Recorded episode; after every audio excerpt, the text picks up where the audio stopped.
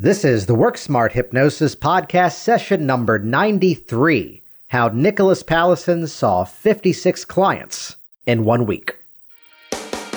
Welcome to the Work Smart Hypnosis Podcast with Jason Linett, your professional resource for hypnosis training and outstanding business success. Here's your host, Jason Linett. Jason Linett here, and Happy New Year, everybody. Through the wonders of time travel, I am recording in 2016, and this session is launching in 2017. So the wonders of uh, all things, uh, yeah, you get the point. This is a very near and dear uh, session to me that you're about to listen to. A conversation that was really a continuation of a live chat that I was able to have with Nicholas Pallesen, who, if you're following along, he's now joining the ranks of the two timers clubs, people who have been on this program twice. Go back and listen to session number 65 from uh, June 2016. That was part one with Nicholas titled Hypnotizing Artists. And this was a session that, as Nicholas was talking about this online, whether on Facebook or anywhere else, people were asking enough questions that I basically realized we got to get him on here and we got to hear the story. We're in the midst of all things busy performance schedules, in the midst of, you'll hear about this, and I love this, doing residencies with orchestras and other performance arts groups where he is being paid by the day to come in, do a presentation, and then work with the members on a one to one basis. In the midst of all of that, it's the busiest of audition seasons now, and uh, pulling off a week of seeing 56 sessions, 56 clients in the span of just one week. And listen through this entire conversation. While there may be some themes that you might hear and go, yeah, but I'm not a singer. Yeah, but I'm not this. I'm not that. Trust me, you're going to find some nuances into this because we're going to hit on themes of how do you stay in the present with your clients? You know, how do you manage to, first of all, book that number of sessions, but then also how do you do so without going crazy? And also, how do you do so and still have a voice? at the end of it. You know, over the years, that's been a theme that's popped up several times of vocal stamina. There's a slightly inappropriate story of I had a chiropractor in my office as a client at one point. And we did the session. It was actually on a fear of public speaking issue. And at the end of it, he only paid me one specific compliment, which was, huh, you can't phone this in, can you? And I, I had to ask him, what do you mean by that? He goes, you had to be on the entire time. You were speaking for like an hour nonstop because I can't do that.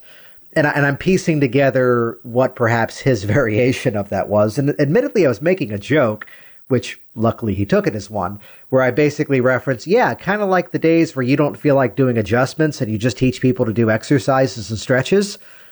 And I, I, meant it as a joke, but I didn't expect him to then respond, yeah, exactly, like the school teacher who puts on a video. So uh, I may have discovered something about this man at that time. So again, where the experience of maintaining that mental stamina, that vocal stamina, just all the stamina necessary that, you know, to hear the nuances that you could hear inside of this conversation, that the opera singer is a person training to use their voice and their face and their entire body as that microphone to project over an orchestra into a massive, massive theater and to take that same vocal quality into the session with your clients. So you're going to gain some tips and strategies in terms of being in the present, being in the moment, and giving your client the best process possible and leaving fresh as a daisy at the end of the week, having done a marathon schedule. Listen through this for both the content as well as the context, because you can take the model of what Nicholas has been doing and expand it into nearly any other niche market. And yes, we like the word niche rather than niche because niche rhymes with rich. That's right. So let's jump right in. This is session number 93 how Nicholas Pallesen saw 56 clients in one week. So I leave for London on Friday night. Okay, what's the show? I'm doing uh, the title role in Rigoletto nice. with uh, the English National Opera in London. It's a it's a company that I've performed with twice before now. So this is this is my third time, and the third time's a charm. We hope. Yeah. So it's been uh, no, it's been really fun. I've done a couple of really cool shows with them. I just my first show was actually a show with Terry Gilliam, mm-hmm. who's uh, from Monty Python, and that was a pretty wild experience. I don't think anything can really top that, but but I'm really excited about this opera because Rigoletto is my favorite role, one of my favorite operas, and and I love London as a city, and you can't beat the fact that opening night is on my birthday. Nice. So so I'm really excited about that. Rigoletto is a really cool character really complex, a lot of layers, but also uh, really beautiful music. So really excited for that. Though I'm uh, not looking forward to getting on a jet plane again for like the tenth time this month, but but it, it'll it'll be fun. Yeah, yeah. And I'm trying to think through. No, Friday. Yeah, you won't run into um, time zones and everything, and maybe getting two New Years. No, no. no. Luckily, I, and I planned it that way because I thought, you know, I've never never done New Year's Eve in London, and and I have a few friends there, and I thought, hey, you know, because rehearsals start on Monday, and normally what I would do is I'd fly, you know, take the overnight flight Saturday night, so that I get there Sunday morning and have a day to kind of acclimate before rehearsals start. But you know, since this weekend is the New Year, I thought, well, I'll come go Friday night and then be there Saturday morning of New Year's Eve, and I have some friends there, and thought, you know, what a cool way to have my first New Year's Eve in London. We'll see if I'm awake though, with, with, with, with, jet lag and and the time difference. We'll see. We'll see if I can stay up. I might have to take a bit of a nap Saturday so that I can stay up for midnight. Although I'm flashing back because I actually have spent New Year's in London, except it was 1990 and I was eight years old.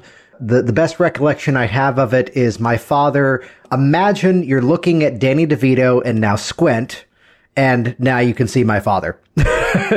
so same same height, same body type, same balding pattern, and um, I don't know the the history time frame of all things the London punk rock scene, but basically it's midnight or a little bit after. We're on the way back to the hotel, and these incredibly kind, clearly punk rocker guys.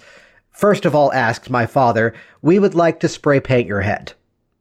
Oh, and he man. goes, "Go right ahead." Nice. Yeah. So um, hey, it's New Year's Eve. Why so, not? So top that one. so you're uh, you're now in the uh, the two timers club, being back on the Work Smart Hypnosis podcast, and I wanted to kick us off with that story of what you're what you're up to nowadays, because again, that's the that's the really cool thing inside of this. That inside of this niche specific industry that you've completely now infiltrated, you are still working full time as an opera singer. Yeah, and and I wonder every day how I'm still doing it because it's uh it's gotten to the point to where you know I really consider both of them to be full time careers. I'm performing pretty actively as as a singer, and then I'm also doing a, a, full schedule of clients. So I would say, you know, since we talked last time on the podcast, you know, my my my singing work has has pretty much stayed consistent with what it was the last time we talked. You know, still working quite a bit. I've I've done now a lot more work in Europe. I just finished doing an opera in Germany, so I was in Cologne, Germany for 2 months doing a show. Go back to London, you know, on Friday night. And then next year I've been offered a few return engagements to Germany, actually 3 of them. So so I might be spending a lot of time in Germany coming uh, end of next year. So, but the, but the singing has pretty much kind of stayed where it's at. What's really exploded, even more than it already was before, is, is my hypnosis practice. I would say since we last talked, I joined the guest faculty of one of one of the top artist training programs for opera singers that, that kind of happens in the summer. I was already on the faculty of what's considered to be the top training program for, for young opera singers. So I went back for my second summer there. But what, and what's really cool is that I got I got hired on the guest faculty of what's considered to be the top orchestra training program in the country. It's uh, the New World Symphony in Miami, and and basically, you know, I go there like with these other residencies that I have. I'll go there, I'll teach a workshop, and then I'll do individual sessions with people who are interested in doing some more customized work. So I found out late summer that, that the New World Symphony wanted to hire me on the faculty. So I went there just a few weeks ago, went for my first faculty residency. I was there for three days. And it was really cool because I got this email about a week or so before I went to Miami.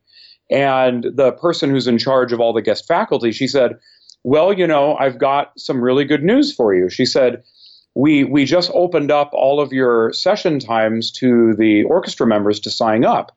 And all of your session times filled up in five minutes. Nice. And there is a 16 person wait list to do sessions with you in case there's any cancellations. So they said you know would you by chance be available to come in a little earlier? So i actually ended up changing my flight to come in earlier on the first day so i could fit a whole bunch of people in and and the class went great. Everyone really enjoyed the sessions. People did some really awesome work, which is kind of cool because you know in that situation it's kind of a one-off situation. You know, I'm not working in a series of sessions like I would do in my office, and so you really have to kind of think about okay, you know, what can we do in this hour? You know, being that you know, I may not see them again for a while, or, you know, they can always opt to do Skype sessions with me or whatever. But, but you know, if if this is the only time that we get to work, you know, what can we do in this hour that would be of the most benefit? So, you know, taking that client-centered approach, I'd ask people, I'd say, hey, well, you know, what what what can we do today that would have the biggest impact for you, and you know, take it from there. And the sessions went really well, and and I got another awesome email last week telling me that you know, originally they, they kind of wanted to see how things would go, you know, because this was the first time they're bringing a hypnotist to come work with these orchestra members. They didn't know how people would, uh, the, what the reception would be. And it turned out that the, the feedback was so overwhelmingly positive that they said, you know, well, we originally had planned for you, you know, just to come once this year, but there's such a demand for your sessions that we actually just found some extra money in our budget. And would you be able to come back in a couple of months? so, so uh, so rather than waiting till next season, I'm going to be coming back in the spring. So so that's you know that's one thing that's really grown is is doing these faculty kind of residencies at these various programs, and it's really exciting that. What I think is really exciting is that institutions and organizations in the arts are now starting to really recognize the benefit of, of hypnosis and specifically recognizing the fact that you know we need to be taking care of the person as much as we are taking care of the artist. And and that the mental aspect of what we do and the training that's involved in that is is something that we should be giving just as much attention to as our artistic training. So so that's been really exciting. And then really also my individual sessions I've been working doing a whole lot more sessions working with people in all sorts of areas of the arts. I've started working with a few high school students who are getting ready for you know college musical theater auditions and they've been getting into their top schools of choice which is really awesome. You know working with some hollywood people working with some broadway people you know outside you know in addition to all the classical musicians that i work with and some actors who are doing straight theater. So it's been really cool to see people getting very excited about hypnosis and and really wanting to explore what they can do with the power of their mind. So so that's that's definitely been growing as well, and I'm I'm really excited about that that schedule packing up. And as you've been chatting there, I've uh, written down about seven points of everything you just said that I want to unpack and get into. The the one of which being, and many people on Facebook had already responded to you on this one, and I was wrong because you already corrected me uh, before we started here that it wasn't a 55 session week, it was a 56 session week, which we will definitely get to that in a few moments.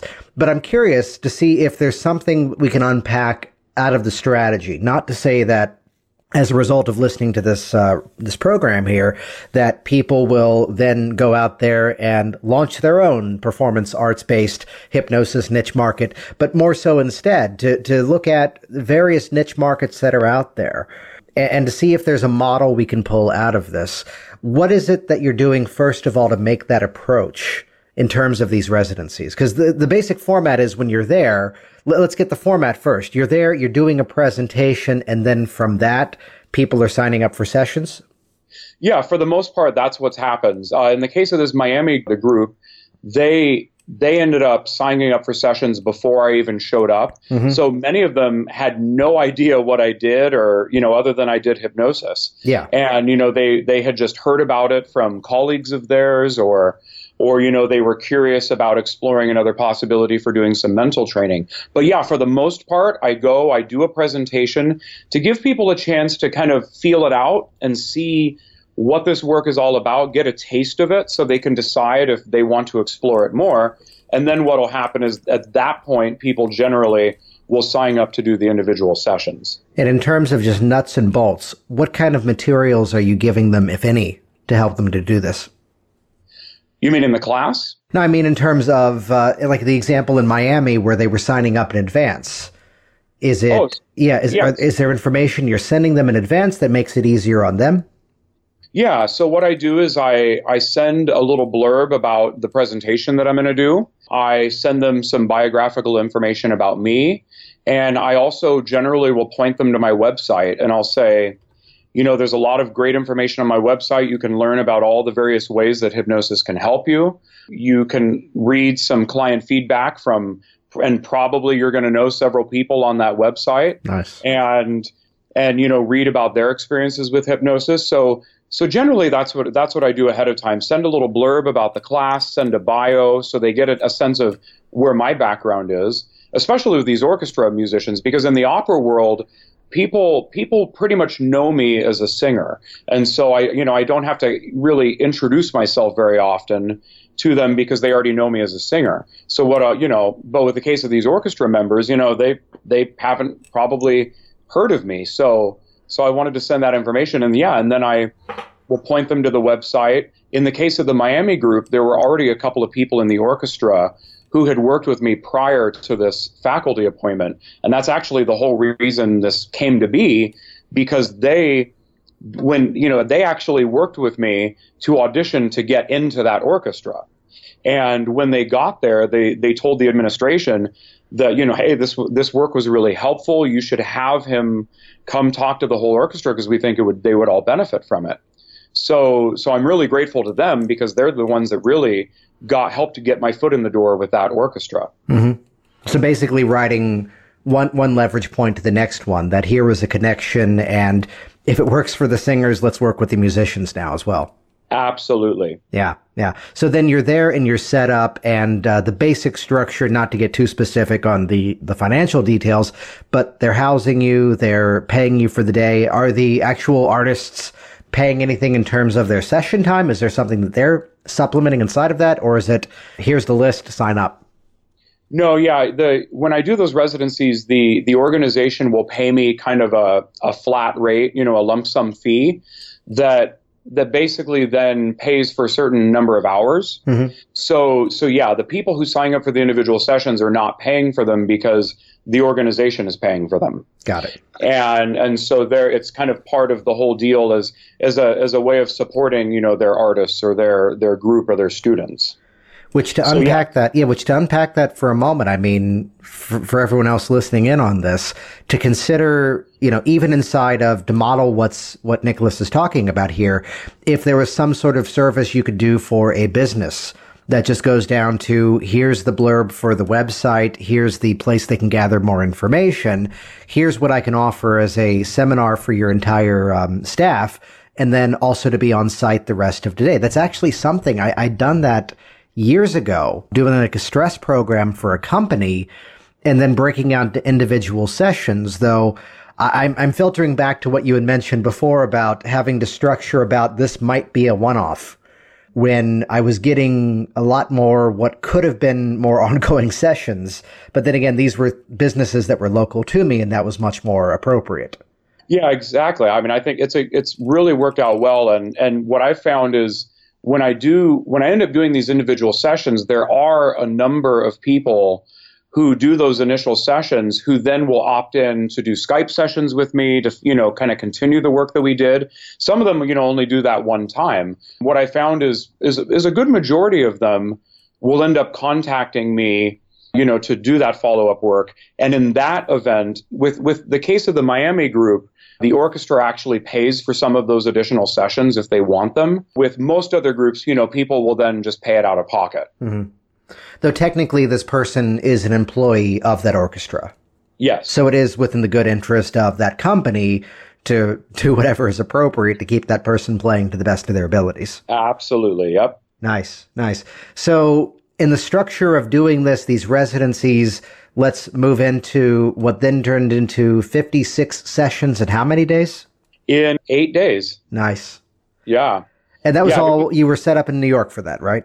Yeah. I, I was set up in New York. So I so I work in Melissa Tiers' office in, in New York at the Center for Integrative Hypnosis. And and so I and that's really kind of my main, you know, epicenter of, of, of all of my work.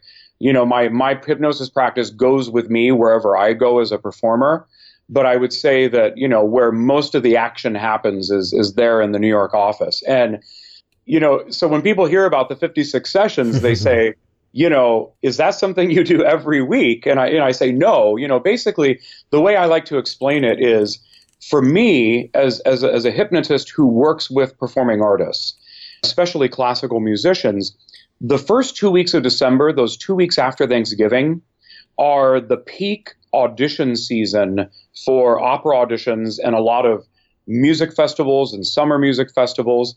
You know, a lot of them will happen in those two weeks after Thanksgiving. So, you know, so you know, there's all the people who are local to New York who who are doing their auditions and you know they want to get in a good headspace, want to you know make sure they're they're ready to rock those auditions. But then you also have a lot of people who are flying in from out of town, from other states, other countries, to to do those auditions because basically, you know, you can stay there for ten days. And you know, I know there were some people who work with me who I think they said they did like 25, 30, 30, 35 auditions, you know, in the course of that 10 days. So it's a really great way to kind of get a whole bunch of auditions done at once. You know, what that ends up meaning though is that there's people who, like I said, they want to check in, you know, get in a good headspace, or maybe, you know, they, they want to just check in about other, other things. And because we're both in the same city, they, they want to connect for a session. So the way I always describe it is, you know, for me, those two weeks after Thanksgiving are kind of like the first two weeks of April for a tax accountant. Mm-hmm. you know, you know, the, those two weeks in December are my April fifteenth, and and so I, I know that during those two weeks, I'm going to end up doing a pretty large amount of sessions, and then you know after that, then it it goes back down to kind of a normal steady stream of of clients which again, I'm working to unpack this to see if there's implications of how to do it in other markets. You know, working with students, there's especially this big part of the year. I mean, this is a week that most of my clients were recording here. It's December 28th. And the magic of the week between Christmas and New Year's is that most often the kids are off from school. And Yeah. today has been two teenagers getting ready for the SATs. Most of tomorrow are teenagers getting ready for the SATs. And it's how, you know, and especially in a time of year where people would often play the game of some sort of seasonality to instead, you know, really harness that seasonality to our benefit, you know, to really bump up that schedule in such a way that it becomes naturally full.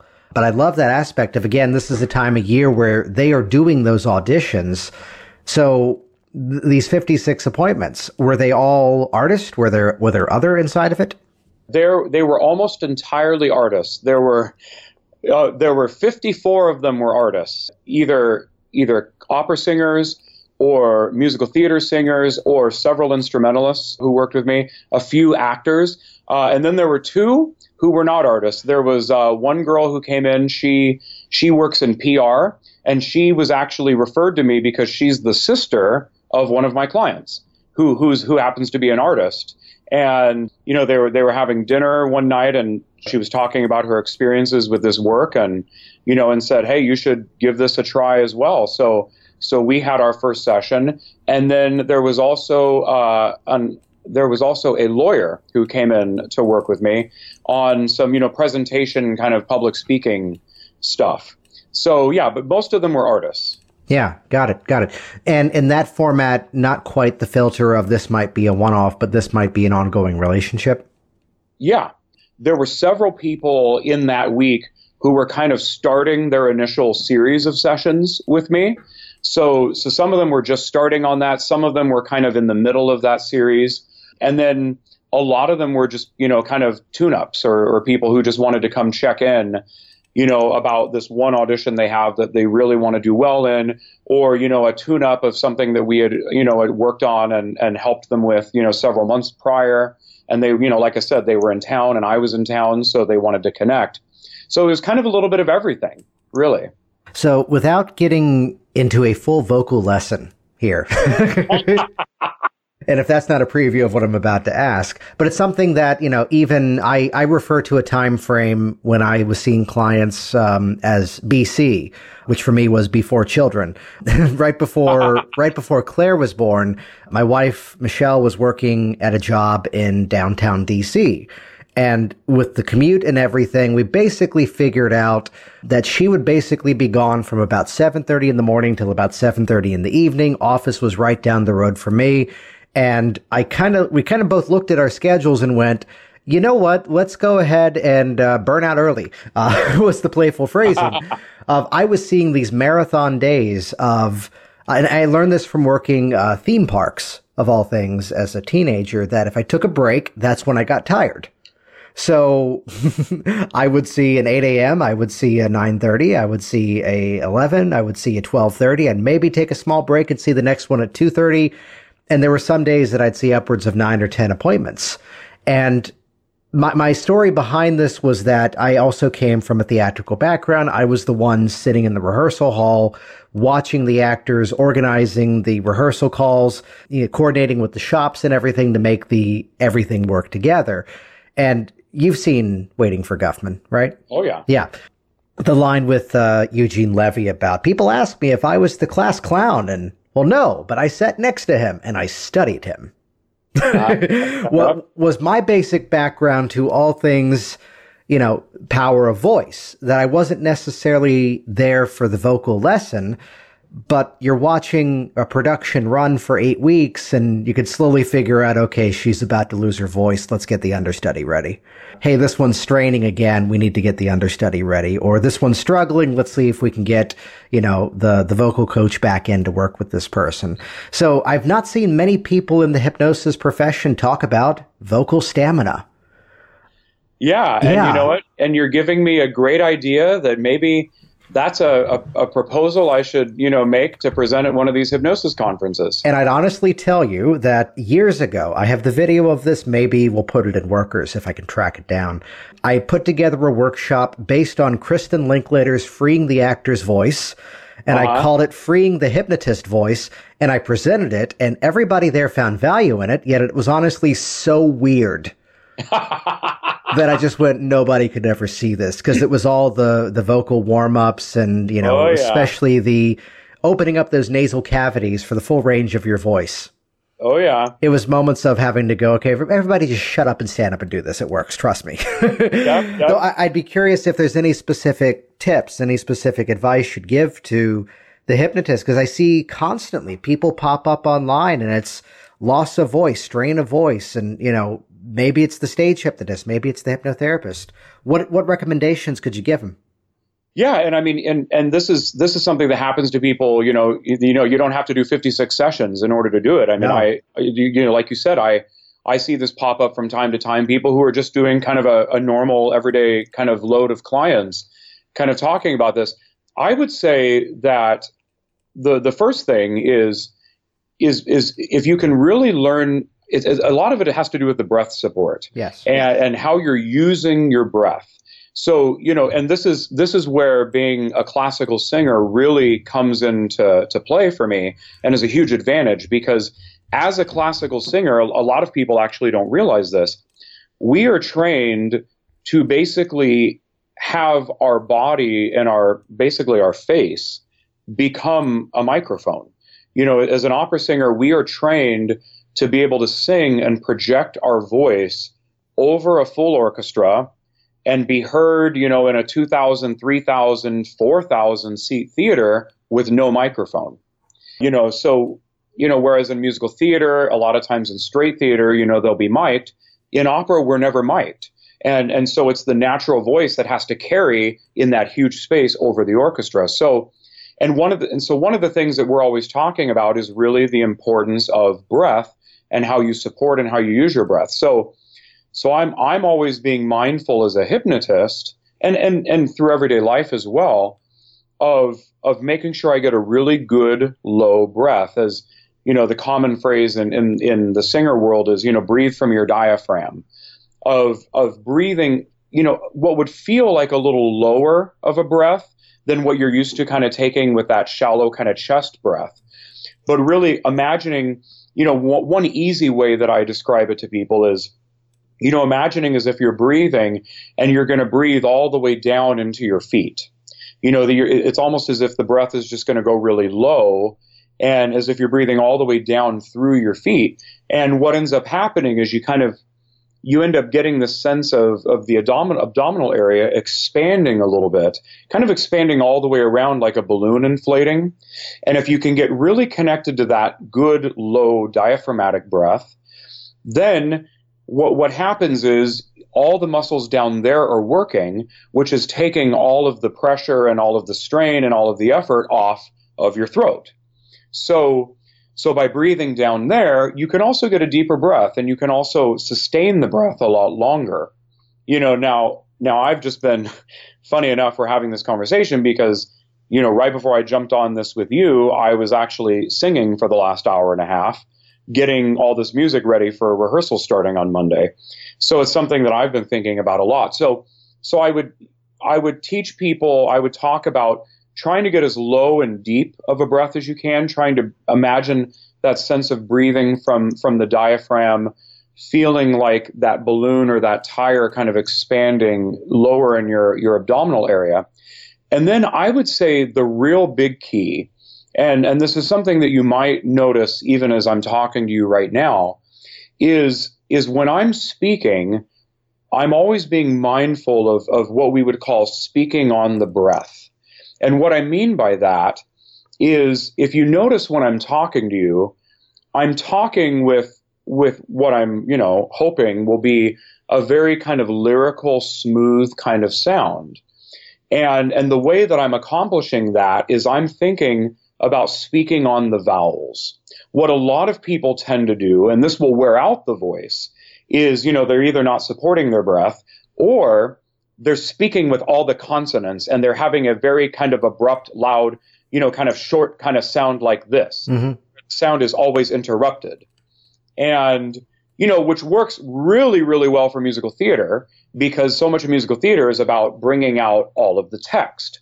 You know, for for saving and and you know the voice and for having you know for opera it's definitely a challenge because if you're stopping and interrupting the breath every single syllable like that then it, it, you know it's kind of just smashing those vocal folds together and causing some wear and tear.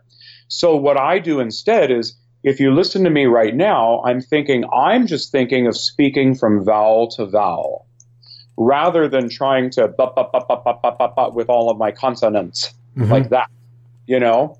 So so I, I take that low breath and then as I'm speaking, I imagine just a steady stream of breath coming out and I'm thinking of just allowing the breath to connect every vowel to every vowel.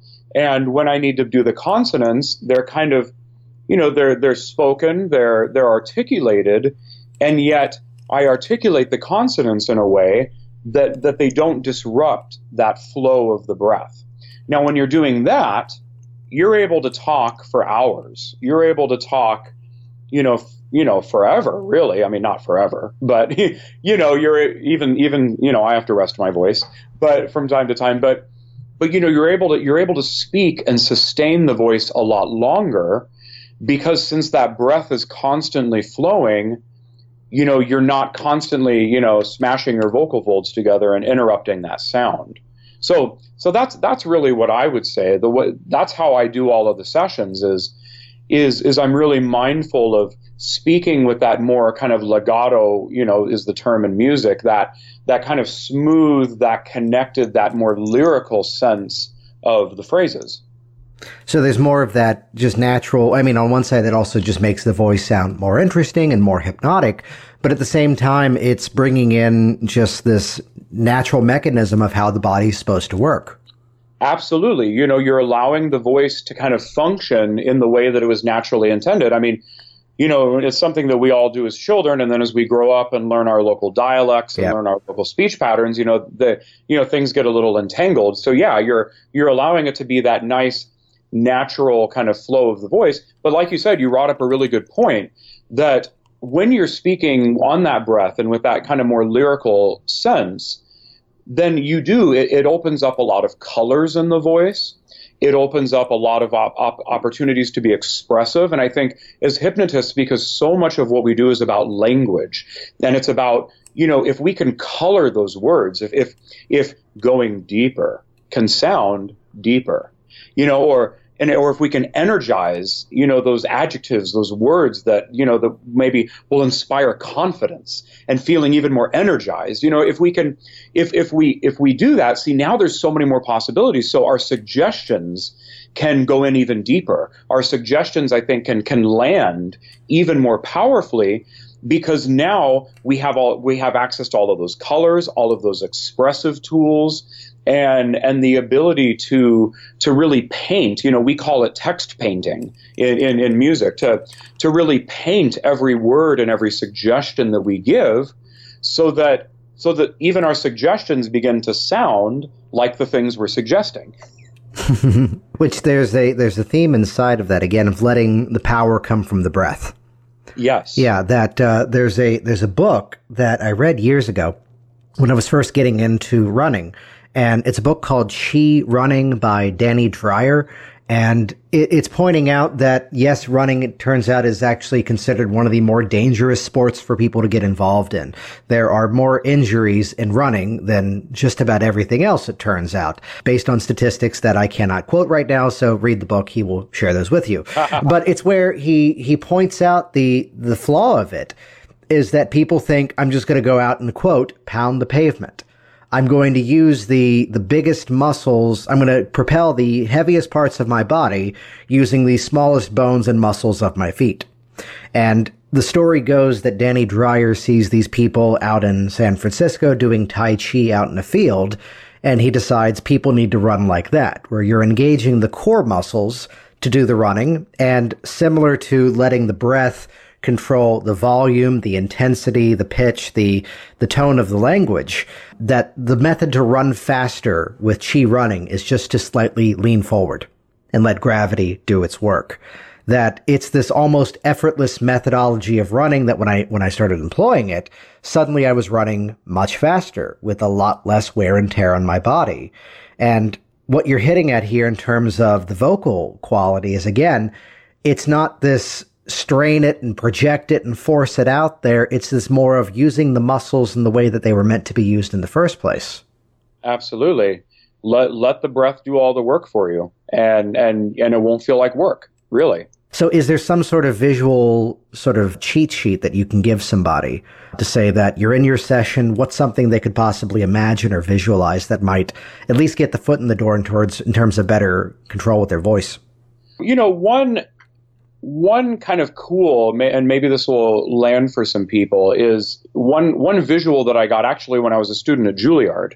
I was I was doing an artist diploma in opera studies at Juilliard, and we we had a class where we were working with one of the coaches on on certain repertoire, song repertoire, and it was interesting because she kind of she gave this cool visual of, you know, imagine it's like a a string of pearls, you know, like a pearl ne- necklace and the breath is that string that kind of goes through all of the different pearls. It's that string that connects all of the pearls together, and that the pearls are like those consonants that that you know that the breath is always constant through the consonants you know and and the pearls kind of are their own thing and yet they have that sense of being connected all in that bigger kind of string.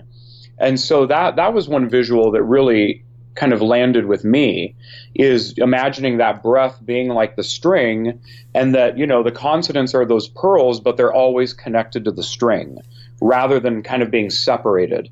Um, you know another one another one is just imagining kind of the sense of of feeling like you're connected to like the the, the breath is kind of like the smooth kind of consistent wave of of letting kind of the momentum, letting the breath take you through, kind of like a wave would carry you, you know, back to the shore if, if you just let it ride. That's another one that, that really helped. And you know, I'm trying to think if there are any other visuals that I can can think of in this moment. One From, thing that I would say really quick yeah. is, you know, that I didn't mention is also hydrating. Yes. is really is really good. you know, drinking lots of water. So, you know, I make sure that I, you know, in between sessions I'll I'll go, you know, Melissa has a, a water dispenser there in the office, and so I'll go get a cup of water. Sometimes I'll even have water that I sip on during the session. So staying hydrated is also really good for, for you know, taking care of the voice. Yeah, absolutely. I'm curious if there's something of the technique nature that's going to back up a premise that I think is helpful and definitely necessary. That if I had to give a very unfair characterization of a lot of stage hypnosis that I've seen over the years, the entire show is done at this volume and now you're doing this and this is what's happening and now you're a platypus and now you're on an airplane and it's all kind of done at the same pitch and tone as opposed to, you know, playing with that tonality playing with just the the way that the voice can act as that instrument. You know and what's interesting is in a moment i'm going to count from 1 to 3 and everybody up here is going to find that i've become completely invisible.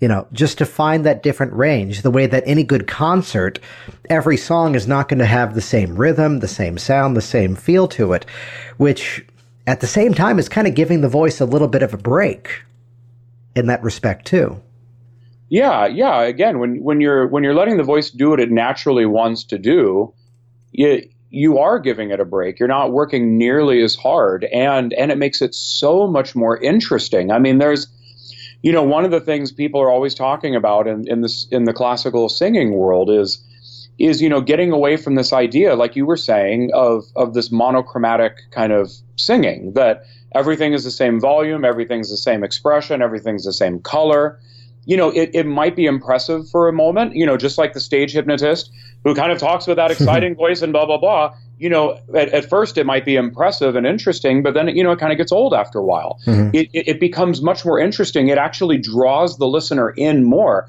It makes people want to listen more. It makes people want to follow the suggestions more. When it does have that variance, when it does have those different degrees of color, of volume, of of intensity, of you know leaning on certain words.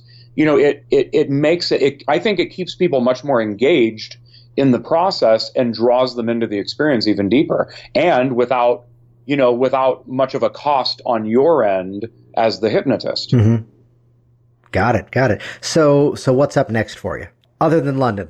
yeah, so so I'm going to London and then and then what's exciting is that when I get back from London, my last performance is the last day of February. And so starting on March 1st, I am transitioning into, you know, being by and large a hypnotist first and, and an opera singer second. I'm I'm I'm starting this process of of transitioning out of performing as actively as I am because as the hypnosis practice grows, you know, I, I, I want I want to be able to support support that and sustain that that growth and doing both things as actively as I am right now is becoming pretty difficult. So, mm-hmm. so what I'm going to do is I'm going to start pulling back a little bit on my performing. So, so I'll do, you know, I'll do a couple of gigs a year. I'll do, you know, maybe two, three operas a year, maybe do some concert work, but, you know, really focus on the hypnosis practice. So, so basically, you know, starting in March, I'm going to have a few months where I get to just be a hypnotist, and I'm really, really excited about that. So I'll be doing, you know, I'll be doing my sessions in the office in New York. I also, I also make some visits out to other cities because there are some other cities where I've performed before and kind of built up a base of clients.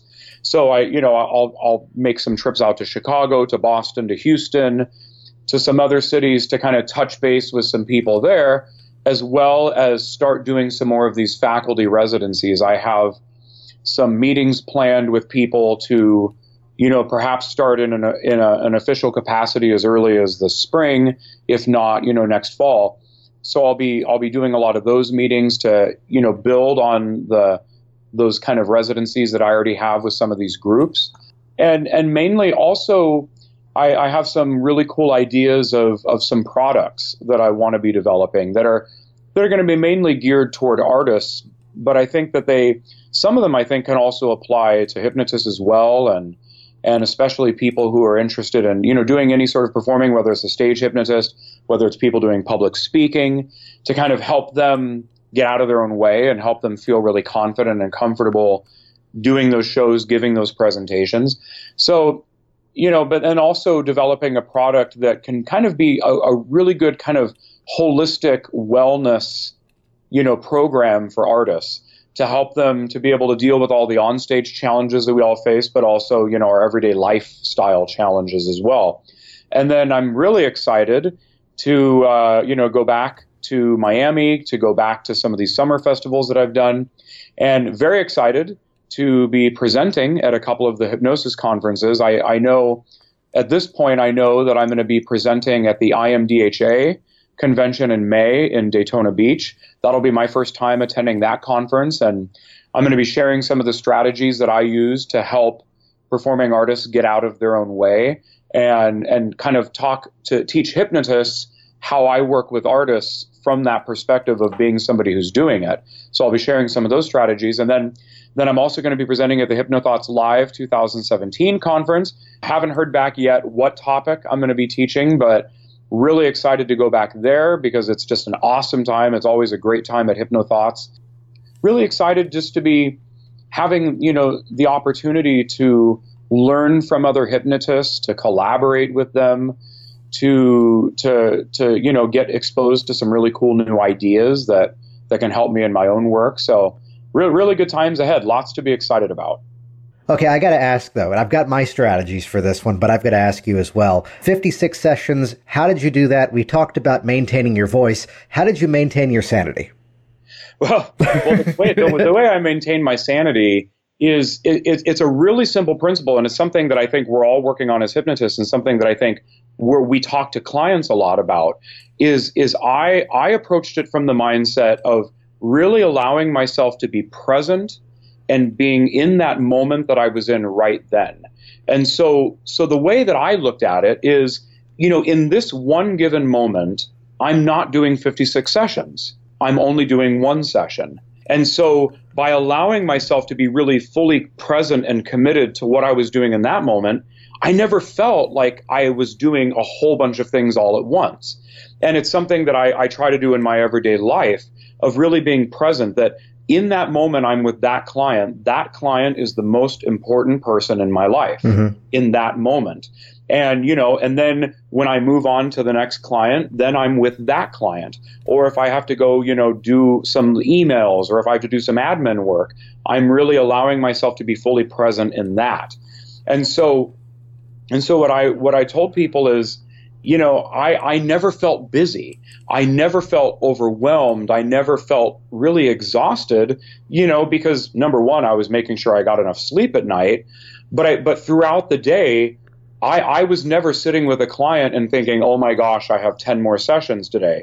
Or, oh my gosh, I have to like find time to go run that errand really quick in between all these sessions. Or I have to send all those emails out that, that are sitting in my inbox. What the way I looked at it was, in that moment, I only am doing one thing, and that's all I have to do. I'm not doing 56 sessions. I'm not doing emails. I'm doing this one session. And when I'm doing the emails, I'm not doing 56 sessions. And so that really helped me to feel like, you know, at any given moment, all I had to do was one thing.